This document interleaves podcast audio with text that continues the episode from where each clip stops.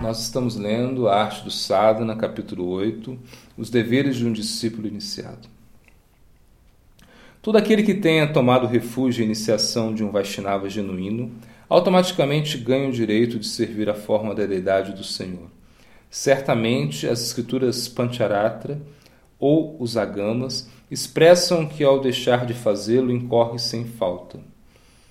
O Haribhaktivilas nos diz: se alguém foi iniciado e não adora regularmente a deidade do seu mantra, logo essas deidades se encarrega de que todos os seus projetos fracassem.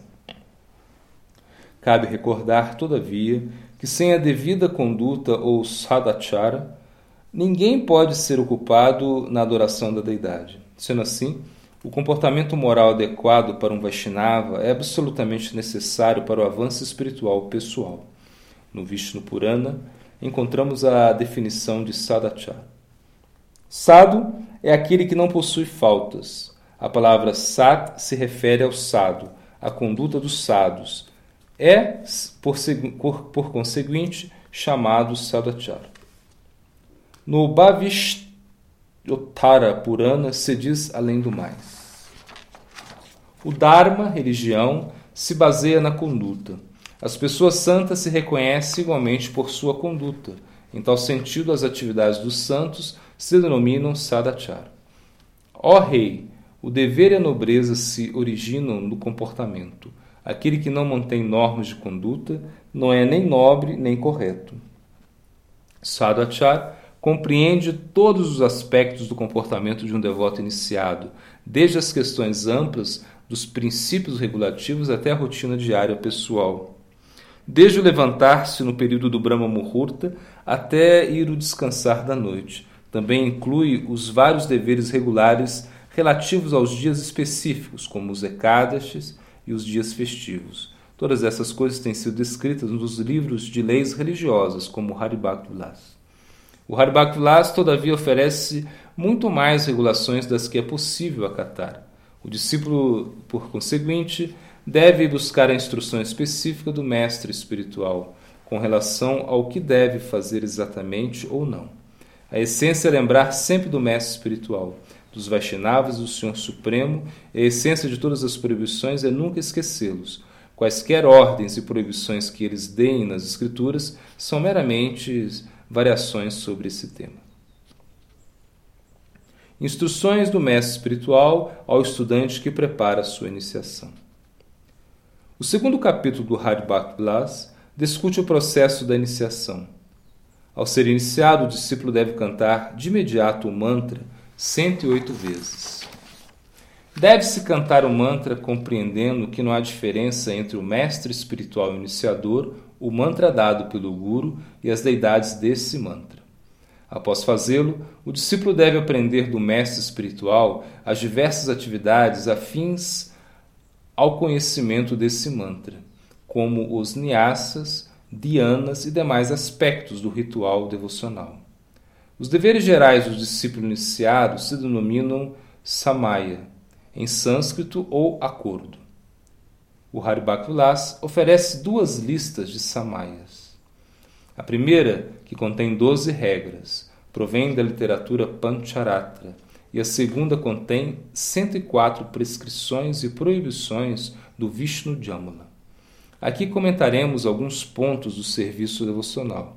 Os restantes foram explicados com maior detalhe em outra parte desse livro. Bom, a lista do Narada Pancharatra começa com a seguinte instrução, citado no Haribhakti Vilas. O Guru informa o discípulo que não deve ensinar a ninguém o mantra publicamente, nem revelar esse mantra numa reunião pública.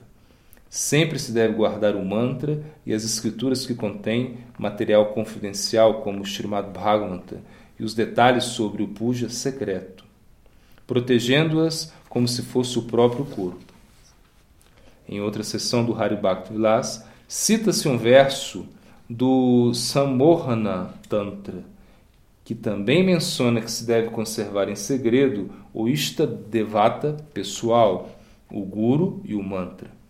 Também menciona-se que se deve ter escondido a Japa Mala devido ao que os Gaudias Vaishnavas sempre guardam as contas de sua japa numa bolsa de tecido, ocultando-as da vista. Todavia, certas pessoas interpretam incorretamente as palavras Swa Mantro no Padeshastavyaha como significando que o guru não deve iniciar a nenhum discípulo no mesmo mantra que recebeu, por sua vez, do seu guru. Sendo este caso, logo, o que faz o guru no momento de dar o mantra ao seu discípulo? Corta uma palavra aqui e outra lá, segundo o seu capricho? Acaso isto não quebraria o mantra, interferindo em sua forma já perfeita? Há muitos mantras, cada um com um número determinado de sílabas, como os mantras de 4, 6, 8, 10, 12, 18 ou 32 sílabas. Será que o guru o recebeu dos seus gurus predecessores num estado transformado? E mesmo se assim fosse, tem o direito de transformá-lo novamente antes de sussurrá-lo no ouvido do seu discípulo? Sendo assim, a coisa genuína logo se perderia para sempre, no meio de todos esses mantras desfigurados e transformados. Explica-se que o mantra é a encarnação sonora do Parabrahman se tal é o caso, logo quem possui a autoridade ou poder para alterá-lo ou reduzi-lo de tamanho? Acaso o guru que o entregue ou o discípulo que aceite este mantra desfigurado não terão que sofrer as consequências de sua ação ofensiva, ingressando numa condição infernal depois da morte? É esta realmente a norma aplicada na iniciação? Vi pessoalmente um mantra manuscrito dado por um suposto guru de uma família Goswami a seus discípulos, no qual ele havia cometido deliberadamente erros gramaticais e tirando palavras inteiras. Quando o vi, compreendi que o guru provavelmente estivera tratando de seguir esta compreensão errônea do verso citado e ao mesmo tempo tentando conservar seu discípulo sob sua influência concedendo-lhe um mantra incompleto. Outra interpretação incorreta do verso mencionado é a seguinte: Alguns dizem que se recebeu o mantra de 18 sílabas do mestre espiritual. Este é o mantra pessoal ou sua mantra. Alerta a essa compreensão, não se deve instruir o discípulo nesse mantra, mas entregar-lhe outro, como mantra de 10 sílabas. Minha pergunta é: como se sustenta o princípio da sucessão discipular nesse caso? Será que o mestre espiritual não deveria iniciar seu discípulo no mesmo mantra que ele recebeu por sua vez do seu guru? Se ele pessoalmente foi iniciado no mantra de 18 sílabas, o que lhe dá direito a inovar concedendo um mantra de 10 sílabas ao seu próprio discípulo? Como então manteve o princípio de adesão ao caminho da vida espiritual traçado pelos mestres anteriores da sucessão discipular? O próprio princípio do Parampará perderia sua integridade ao se seguir este conceito distorcido de iniciação. Temos que observar mais de perto a gramática do verso Suamantro Napadeshtavyo Vakityascha Nasama Sadi uma vez que a partícula negativa na aparece duas vezes nesta linha, alguns a dividem em duas partes separadas. Sua mantro nopadeshtavyo e cha samsadina vahyatavyaha. A primeira parte logo significa não se deve instruir o discípulo para ser lida com ambos os verbos no verso. Assim, pois, Chegamos ao conceito de que se a pessoa não deve ensinar o seu discípulo mantra em público, nem tampouco falá-la em voz alta em público. O leitor inteligente poderá julgar se esta interpretação do verso é mais lógica ou se se aproxima mais da intenção original do autor, que é a dos Goswamis de casta. A outra escola de pensamento, conforme a qual se deve conceder aos, Shudras um mantra diferente que o da casta superior de Vaishnavas. Antes de lhe dar um mantra com o Pranava Om, e a palavra Swaha, os gurus desta escola concedem um mantra com outra sílaba germinal e a palavra Namaha. Às vezes, concedem um mantra sem nenhuma sílaba germinal, simplesmente fixando a palavra Namaha. Perguntamos-nos se esta classe de gurus está tratando de se livrar de qualquer possibilidade de contaminação que pudesse provir de aceitar discípulos de casta inferior. Mas será que alguém tem o direito de desfigurar ou transformar o mantra de acordo com o seu capricho? Acaso não é ofensivo extrair algo de um todo completo e cortá-lo em pedacinhos? Uma vez que Sanatana Goswami Prabhu nada comentou sobre este verso em particular, temo-lo explicar de acordo com os ensinamentos e exemplo de nosso reverenciado mestre espiritual. Outras instruções do Narada Pancharata. De regresso às outras samayas. O discípulo deve consagrar-se a todos os Vaishnavas, mas em particular aos Acharyas. Deve realizar o puja de acordo com a sua capacidade e protegê-los em caso de se encontrar alguma vez em perigo. Em outras palavras, o discípulo deve fazer todos os esforços para servir os Vaishnavas, empregando sua energia vital, inteligência e palavras. Ao levantar, ao levar as flores, e demais materiais a ser descartados do templo, o discípulo deve portá-las sobre sua cabeça. Devem ser dispostos em água corrente e nunca permitir que toquem o chão. Há que ser sempre cuidadoso de não evidenciar nenhuma falta de respeito por essas coisas, pois foram santificadas por seu uso no templo e se consideram prachada. O discípulo deve considerar sua deidade adorável, Vishnu, como estando presente no sol e na lua, na vaca, na árvore Ashvata e no fogo, assim como dentro do corpo do Guru e dos Brahmanas. O discípulo nunca deve permanecer no lugar onde sabe que o seu mestre espiritual foi blasfemado. Deve fixar imediatamente sua mente no Senhor Supremo e se retirar dali. É muito perigoso escutar a crítica ao próprio Guru a Escritura diz: Ó oh Narada, nunca escutes alguém que blasfemou o mestre espiritual, o Senhor Supremo ou as Escrituras. Nunca vivas na mesma casa que essa pessoa, nem converses com ela. O discípulo deve recordar seu Ishta Mantra, especialmente ao caminhar, quando está para sair de viagem, dar caridade, cedo pela manhã e toda vez que se ache fora da sua casa. Se o discípulo tem uma visão divina maravilhosa, seja em sonhos ou no estado de vigília, não deve revelá-la a ninguém mais do que o Guru. Em outro texto do Pancharatra, refere-se que o discípulo não deve comer peixe nem carne, não deve comer de um prato feito de metal, de sino ou folhas da árvore sagrada da figueira. Não deve cuspir ou assoar o nariz na sala do templo, não deve entrar na sala interior das deidades usando qualquer classe de calçado. Mantendo o voto de Ekadas.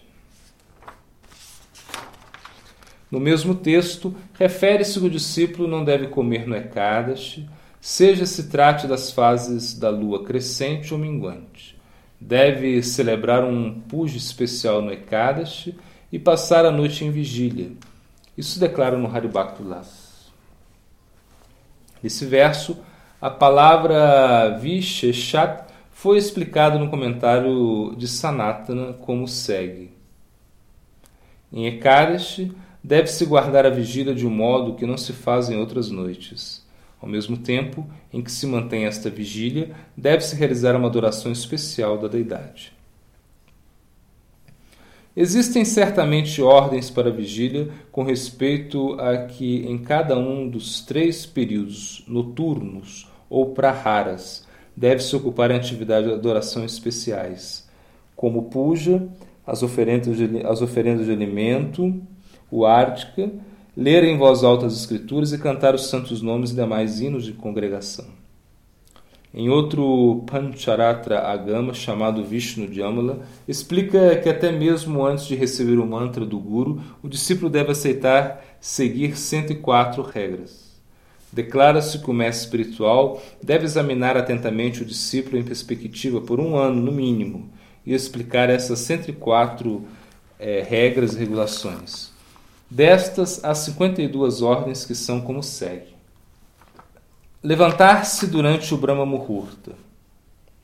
Despertar a deidade de Mahavishnu.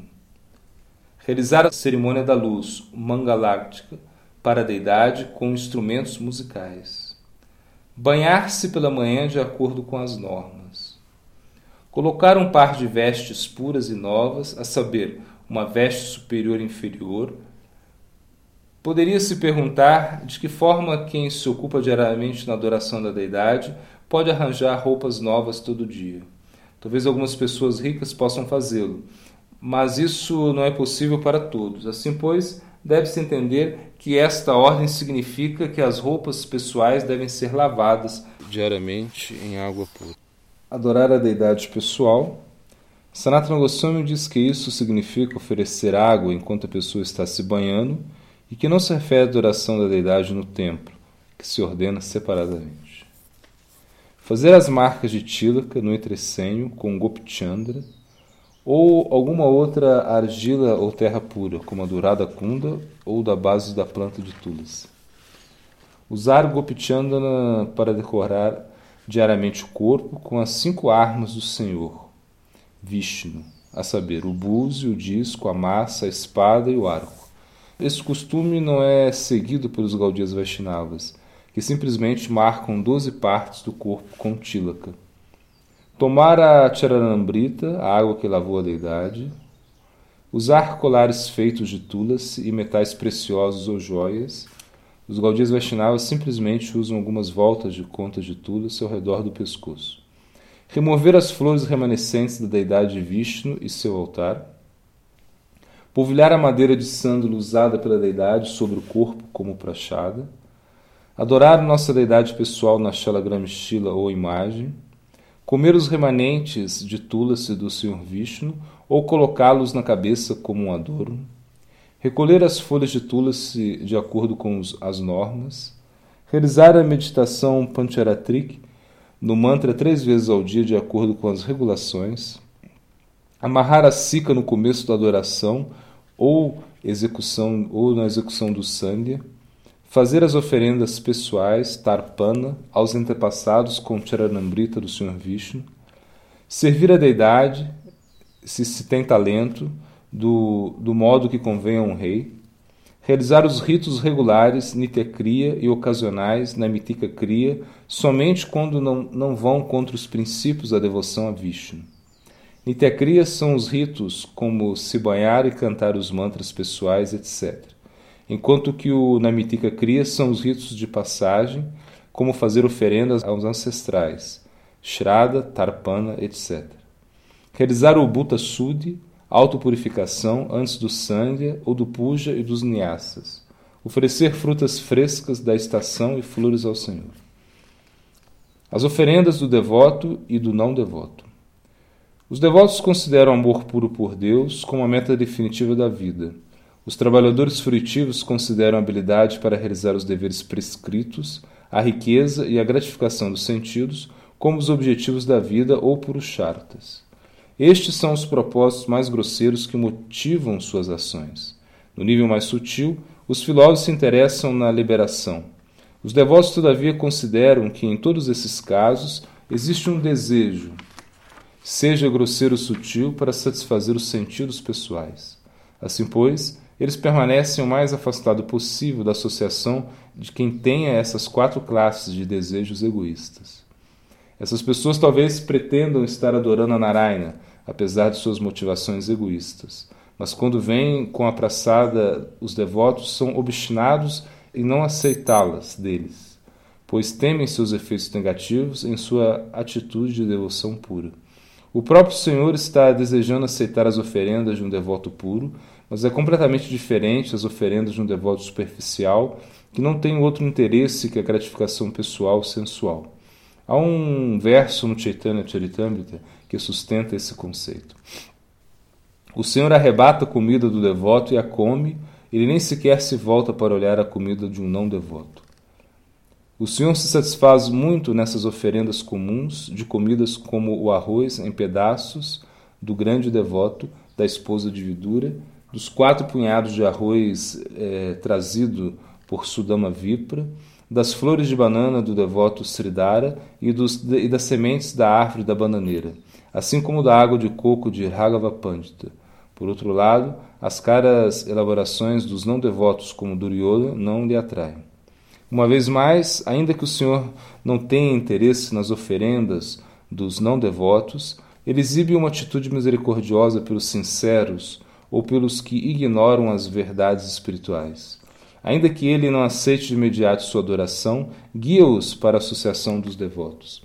Através de tal associação de devotos puros, essas pessoas inocentes, balisha, logo se tornam conscientes da teologia Vaishnava Logo se tornam bastante afortunadas para tomar refúgio no Mestre espiritual e aprendem os segredos da adoração do Senhor Supremo. O próprio Krishna diz no Bhagavad Gita: Se alguém de coração puro me oferece uma folha, uma fruta, uma flor ou um pouco de água com devoção, eu aceito de bom grado sua doação de amor. Os adoradores de outros semideuses se esforçam muito para me fazer oferendas feitas de maravilhosos ingredientes mas uma vez que sua fé é momentânea, eu não as aceito. O motivo é que eles se sentem de alguma maneira compelidos a fazer essas oferendas e não são realmente sinceros. O Senhor, em sua forma da deidade, não somente aceita as oferendas afetuosas dos seus devotos exclusivos.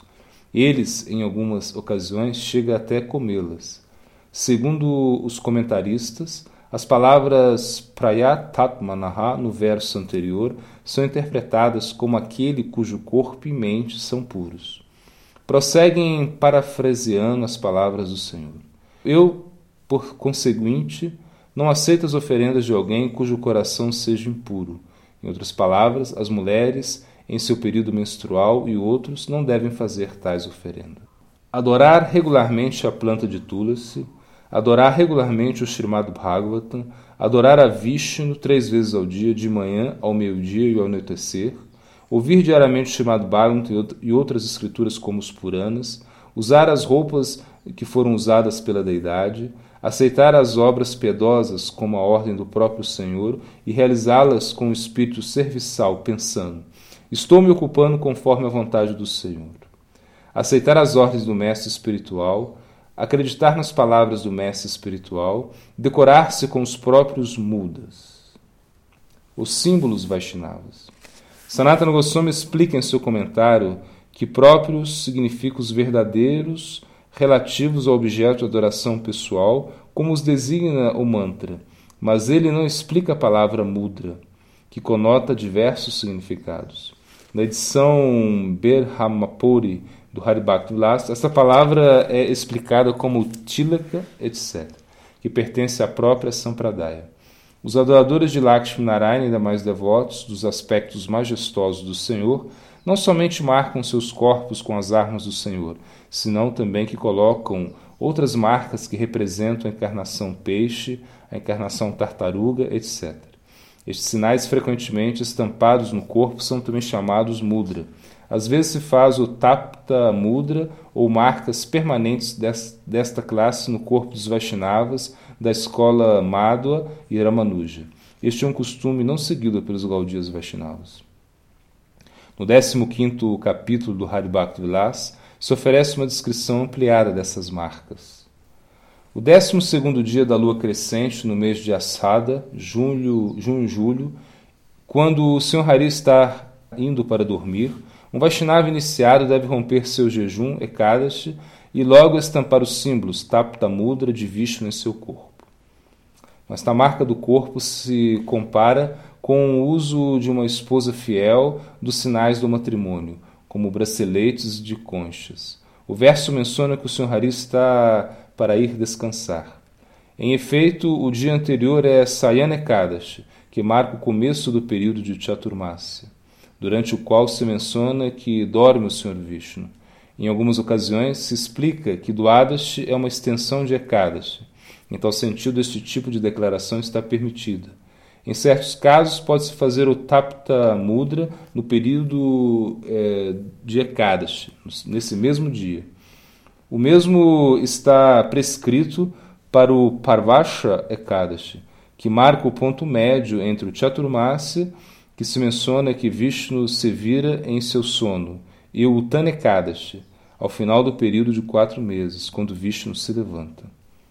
Bom, Hari Bhaktivilasa 15.52 prossegue descrevendo os símbolos, também chamados as cinco armas de Vishnu, Panchayuda, e parte do corpo onde devem ser estampados. A massa de Vishnu, chamada Koumudaki, fica na testa, sobre a cabeça, o arco e a aljava de Vishnu sobre o coração, fica a espada de Vishnu, chamada Nandaka, os brahmanas devem colocar seu disco Sudarshana no braço direito, seu búzio no esquerdo. Ainda que esses três dias sejam distintos para marcar os símbolos de Vishnu, como um ferro incandescente, e em todas as demais ocasiões os Vaishnavas usam argila Gopichandana para fazê-lo. Assim sendo, menciona-se a pessoa inteligente se marca diariamente, diariamente com símbolos como descrito como Gopichandana. Em Swayana Ekadashi e demais datas específicas, estampam-se esses símbolos no corpo.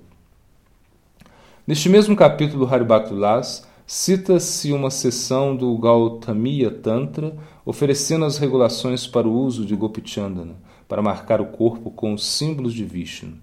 Deve-se colocar o disco no braço direito, o buzo tanto no direito como no esquerdo, a massa no esquerdo e debaixo da massa outro disco. Por cima do buzo, em ambos os braços, deve estampar o lótus. A espada fica no peito e o arco e a aljava ficam na cabeça. Todo Vaishnava deve primeiro usar cinco, as cinco armas de Vishnu. Em seguida, deve estampar o símbolo da encarnação peixe na mão direita e da tartaruga na esquerda. Também se diz: o Brahmana deve colocar o Sudarshana Chakra, o peixe, e, e o lótus em seu braço direito, o búzio, o lótus e a massa no braço esquerdo. Tudo isso citado do Haribhakti Vilasa.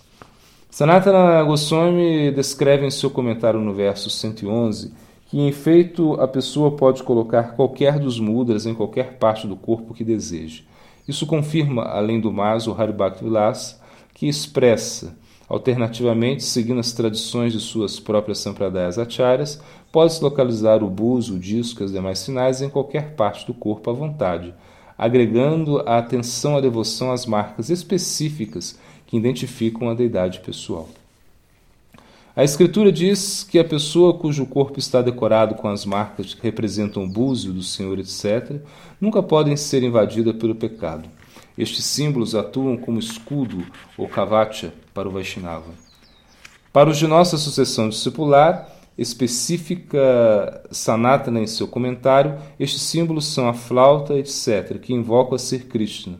No seguinte verso, Haribhakti Vilas, se explica que alguns colocam o disco e o buzo juntos, chakra shanko cha dharayete. Sanatana explica: não é incorreto usar o signo do buzo do Senhor, pois é o seu associado eterno e um dos seus devotos principais. Conta-se que certa vez a esposa de um Brahmana abortou ao ouvir o seu som. O Brahma se chateou e amaldiçoou o Búzio a nascer como um demônio. Foi durante esse nascimento, em particular, como filho da demônio Panchanjaya, que recebeu seu próprio nome.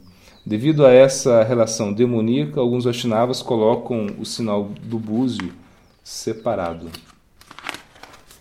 O Harbakvilas também declara que se deve estampar alternativamente o corpo, seja com os nomes do Senhor, seja com os mantras inteiros, como os de oito sílabas, Om Naranaya Namaha, ou de cinco sílabas, Kim Krishnaya Swaha, Mudrava Bhagavan Tanamantika Vaishnavashakradibihi. Em nossa sucessão discipular, certos Vaishnavas que adoram no Madura Rasa estampam os nomes de Goura o mantra Hare Krishna ou as marcas das solas dos pés do Senhor em seu peito, braços ou em outra parte. O propósito desse costume é nos ajudar a lembrar do Senhor. Esta é igualmente a intenção fundamental de colocar tilaka em doze partes do corpo e colocar as contas de tulas ao redor do pescoço. Todos os Vaishnavas da escola Gaudiya estão obrigados a seguir este costume. O Haribhaktilas continua com a citação do Narayan, Naradiya Purana. Os Vaishnavas são reconhecidos pelo colar de Tulasi ou semente de lótus que usam as marcas verticais de Gopi Chandana ou a madeira de sândalo em suas testas e sinais de búzio e disco em seus ombros. Tais Vaishnavas purificam rapidamente o mundo. O verso seguinte é de espírito similar. Eu sou o servo daquele cujos braços estão marcados com símbolos de Vishnu, cujo poder de oratória se utiliza constantemente para glorificar os nomes da pessoa suprema, que usa as linhas verticais de Tilaka em sua testa e um colar de sementes de lótus. Temos que reconhecer que previamente se diz que, ainda que alguém use os símbolos para se lembrar do Senhor Supremo, se atua de um modo contrário os princípios da devoção, como são traçados nas Escrituras, participando de até de atividades pecaminosas, logo não se lhe deve considerar digno de associação. Deve, todavia, receber respeito devido a que ostenta os sinais externos de um Vaishnava. No Brahma Purana se expressa: todo aquele que ofereça respeito a quem esteja marcado com os símbolos de Krishna perderá o mérito acumulado de 12 anos de atos piedosos. No Padma Purana faz a seguinte declaração sobre a marcação dos símbolos no corpo. Necessário purificar-se olhando o sol, se alguma vez se há de contemplar o rosto de um ser humano inferior que blasfema um devoto tatuado com os símbolos de Vishnu com um disco, citado no Haribhakti Vilas. Nessa ordem não se indicam os sinais na mão, feitos em determinados momentos no curso da adoração, chamados também mudras. Estes mudras possuem nomes como Avahani, usados ao convocar a deidade, Stapini, ao sentá-la, Sanandipani, aproximar-se dela, Dhenu, a vaca, Matsya, o peixe, Kurma, a tartaruga, Shanka, o búzio, Chakra, o disco, Gada, a massa, Padma, o lótus, etc. Há particularmente 16 desses movimentos com as mãos que se utilizam em cada etapa da adoração com 16 elementos. Continuando. É, cantar canções devocionais, dançar para a deidade, fazer sons auspiciosos, como soprar o búzio para nos recordar do Senhor, encenar obras dramáticas sobre os passatempos do Senhor, realizar sacrifícios de fogo de acordo às regulações das Escrituras, fazer oferendas às, à deidade, convidar as pessoas santas e devotos ao nosso lar, realizar o puja, tomar os remanentes da comida oferecida às deidades e aos Vaishnavas, tomar os remanentes de pão oferecido à deidade. Os Gaudias Vaishnavas adotaram o humor de Radharani em sua separação de Krishna, depois que ele parte para Mathura. Nesse espírito de separação, eles buscam constantemente o seu Senhor, orando: Onde está o Senhor de minha vida, o que toca a flauta? Neste humor de Vipralamba, que foi o exemplo fixado pelo próprio Sritana Mahaprabhu, os Gaudias Vaishnavas não põem o pão em sua boca nem o trago, ainda que esteja oferecido a Radha e Krishna, como elemento de seus passatempos de união. Antes, colocam-no sobre suas cabeças com sinal de respeito. Pode-se oferecer tambula a Sri Chaitanya Mahaprabhu, sabendo que ele é a encarnação combinada tanto de Radha como de Krishna, mas sem comê-la depois, somente respeitando e adorando como remanente da deidade. O motivo é que tambula é considerado um afrodisíaco. Srimati Radharani, a filha do rei Vrishabhanu, é a encarnação do aspecto mais elevado da emoção divina, ou Mahabhava.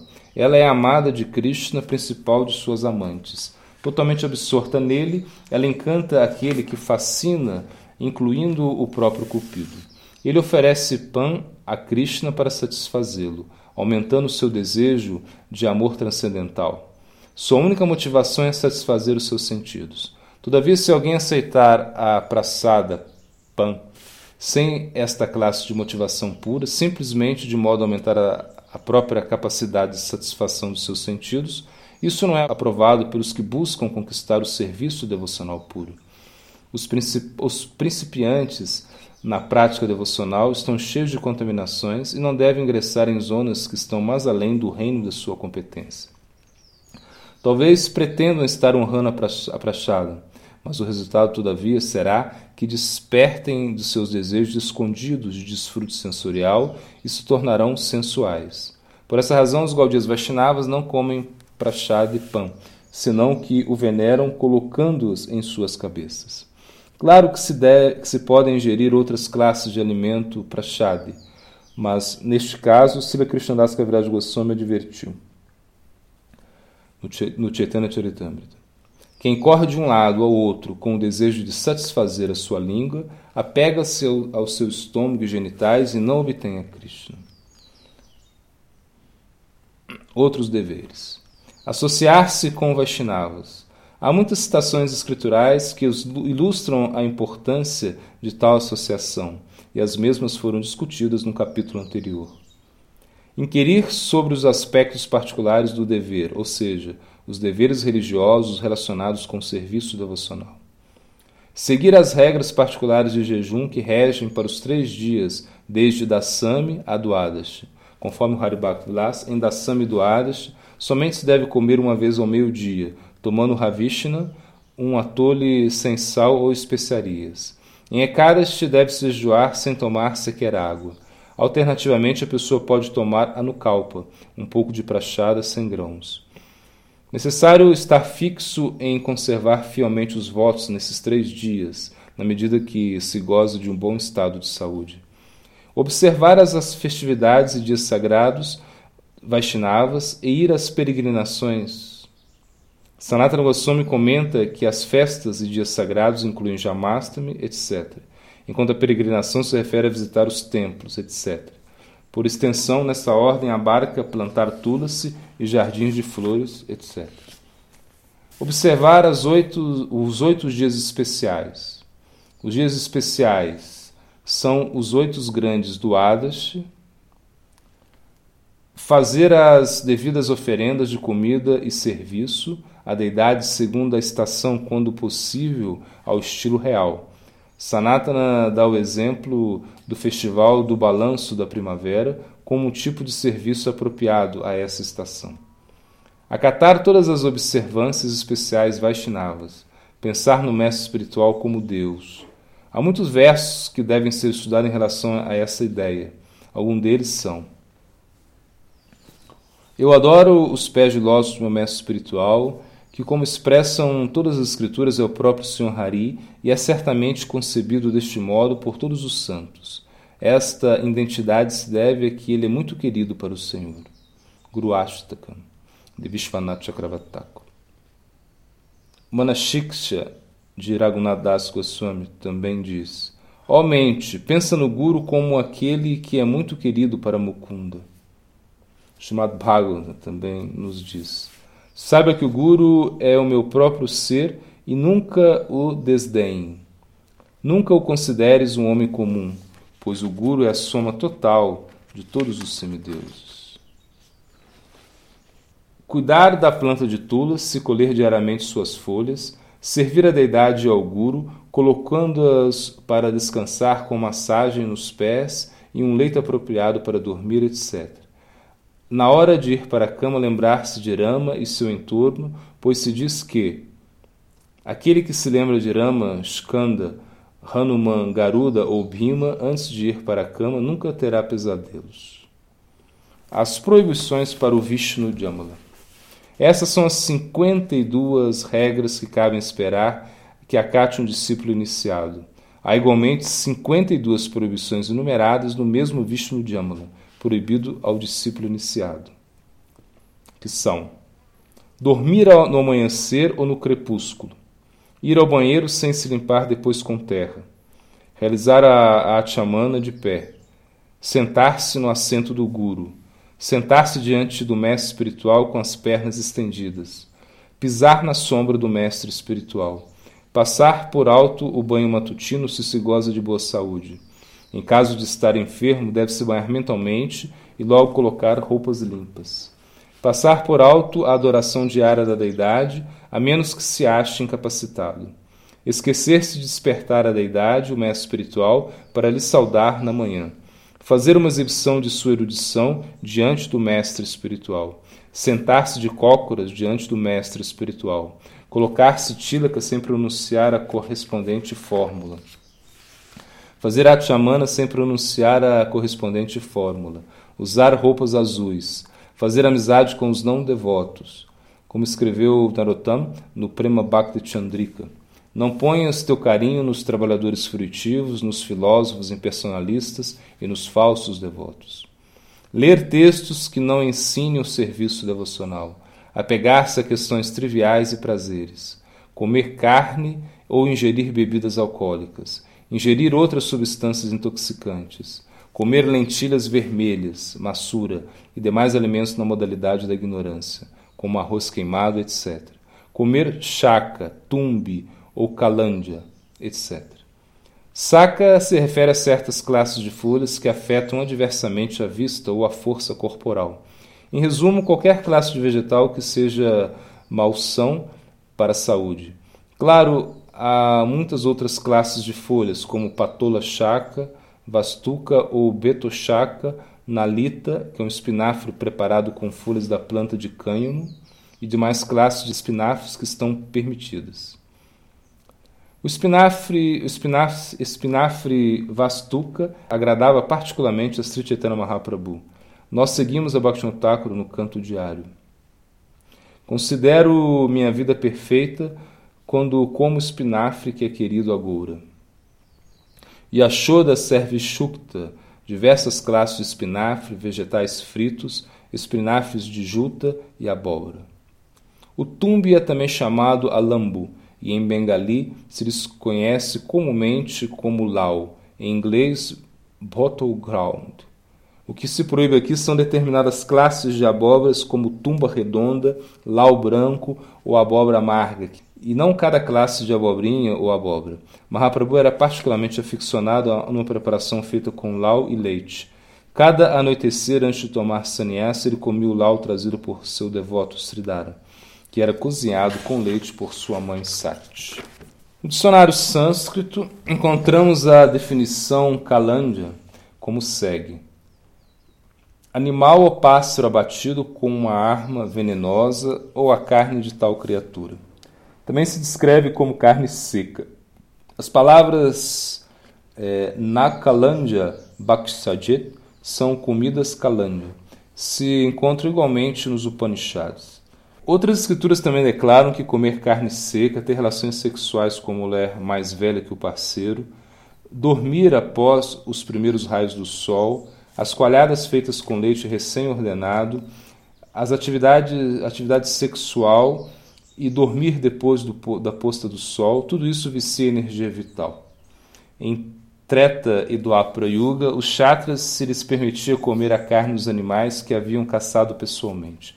Em Kali Yuga, todavia, há várias classes de comportamentos denominados Kalya Varidya, que, são, que não são permitidos. São cinco no total: a execução do sacrifício de cavalo, o sacrifício da vaca, a renúncia às obras karma sannyasi, fazer oferendas de carne aos antepassados e o costume de que o irmão menor, mais, novo engendre progênie para manter a linhagem familiar. A palavra etc. no verso original que descreve esta regra significa, segundo Sanatana Goswami, a berinjela.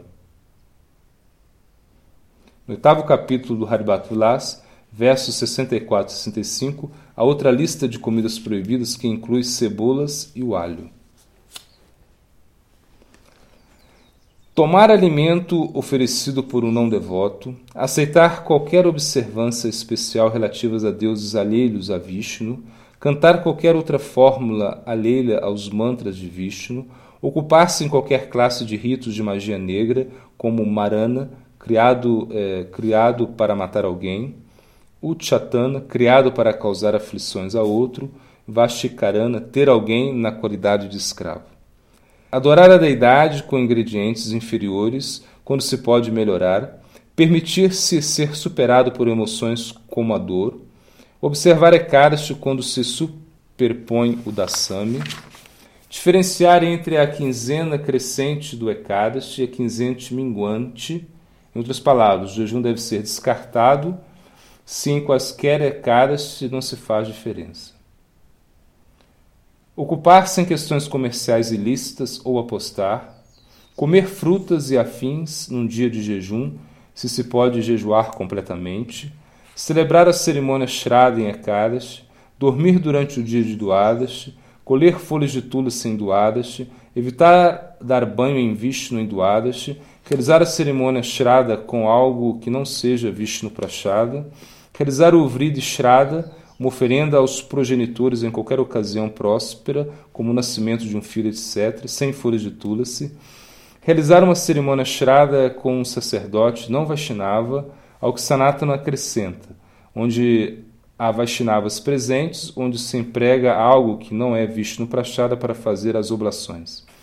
Usar água para purificar-se pessoalmente com Achamana após ter bebido a Charanambrita. Adorar o Senhor estando sentado num assento de madeira. Pode ser feito caso não esteja sentado diretamente sobre a madeira, ou seja, sobre um pedaço de tecido estendido sobre a madeira.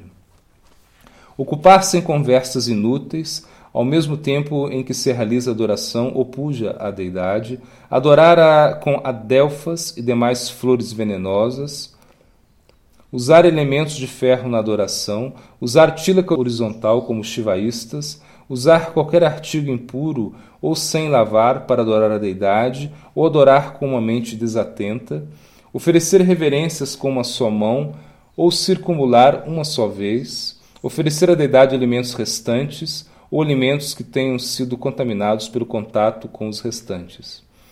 Cantar o mantra sem contar a quantidade de vezes que a pessoa faz. O mantra aqui aludido é aquele que contém uma sílaba germinal, que contém a palavra Swaha ou Namaha, que foi concedido pelo mestre espiritual. Bom, isso não se aplica ao Mahamantra Hare Krishna, que pode ser cantado seja nas contas, conforme número fixo ou em voz alta, sem contar. Revelar o mantra a quem quer que seja, devido ao trabalho em algum ato pecaminoso, perder as principais ocasiões para a execução de atos devocionais ou ocupar-se na execução de atos religiosos em outros horários que os prescritos, mostrar recusa por tomar Vishnu Prachada. A cerimônia de iniciação. Todos os Vaishnavas devem ser cuidadosos e evitar qualquer destes atos proibidos. Antes de dar a iniciação, o Guru deve instruir o discípulo em perspectiva nessas 52 prescrições e 52 proibições. O discípulo deve aceitar qualquer um desses mandamentos dizendo Bhadam ou eu aceito. Quando o discípulo aceitou fazer tudo, o guru deve fazer realizar a cerimônia das luzes e a seguir adorar a deidade. Uma vez feito isso, o guru sussurra o mantra em seu ouvido direito. O Haribak Vilas cita: Após ter sido assim iniciado, o discípulo, agora completamente concretizado, deve colocar-se de pé e logo prostar-se diante do mestre espiritual, colocando sua cabeça nos pés do guru na medida em que se lhe permita. A seguir, solicitando-lhe suas bênçãos, o discípulo deve fazer doações ao guru até o limite da sua capacidade. Depois de adorar o seu mestre espiritual, deve continuar adorando aos demais Vaishnavas, conforme a sua capacidade, e logo alimentá-los todos. Após receber as bênçãos do Guru dos Vaishnavas, deve solicitar sua permissão e se sentar para comer junto com sua família e amigos. A pessoa afortunada que acate esse procedimento escritural para iniciação certamente terá uma vida longa e bendita, concretizando todos os seus sonhos. Toda parafernália, como o recipiente de água que tenha sido utilizado para realizar os rituais de iniciação, deve ser respeitosamente oferecido ao mestre espiritual como presente da Kshina, ainda que ele não solicite que se lhe entregue. O Guru não permitirá mais de seu estudante que a honra aos seus ensinamentos. De todos modos, o discípulo não deve demonstrar avareza, mas antes apresentar ao guru com terra, vacas, roupas, ouro ou o que seja que, que esteja ao seu alcance. Também deve ansiar satisfazer a esposa e filhos do guru com presentes tais como ornamentos de ouro.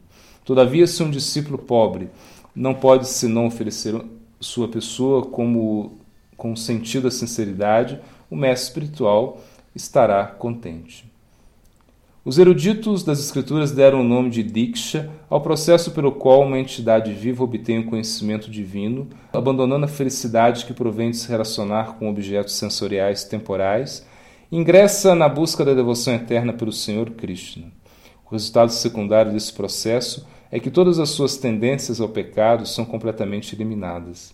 A verdadeira satisfação do mestre espiritual se produz ao ver o sincero esforço do discípulo por se ocupar no serviço devocional sem nenhuma aspiração pelos desfrutos do mundo, da liberação ou dos poderes iógicos.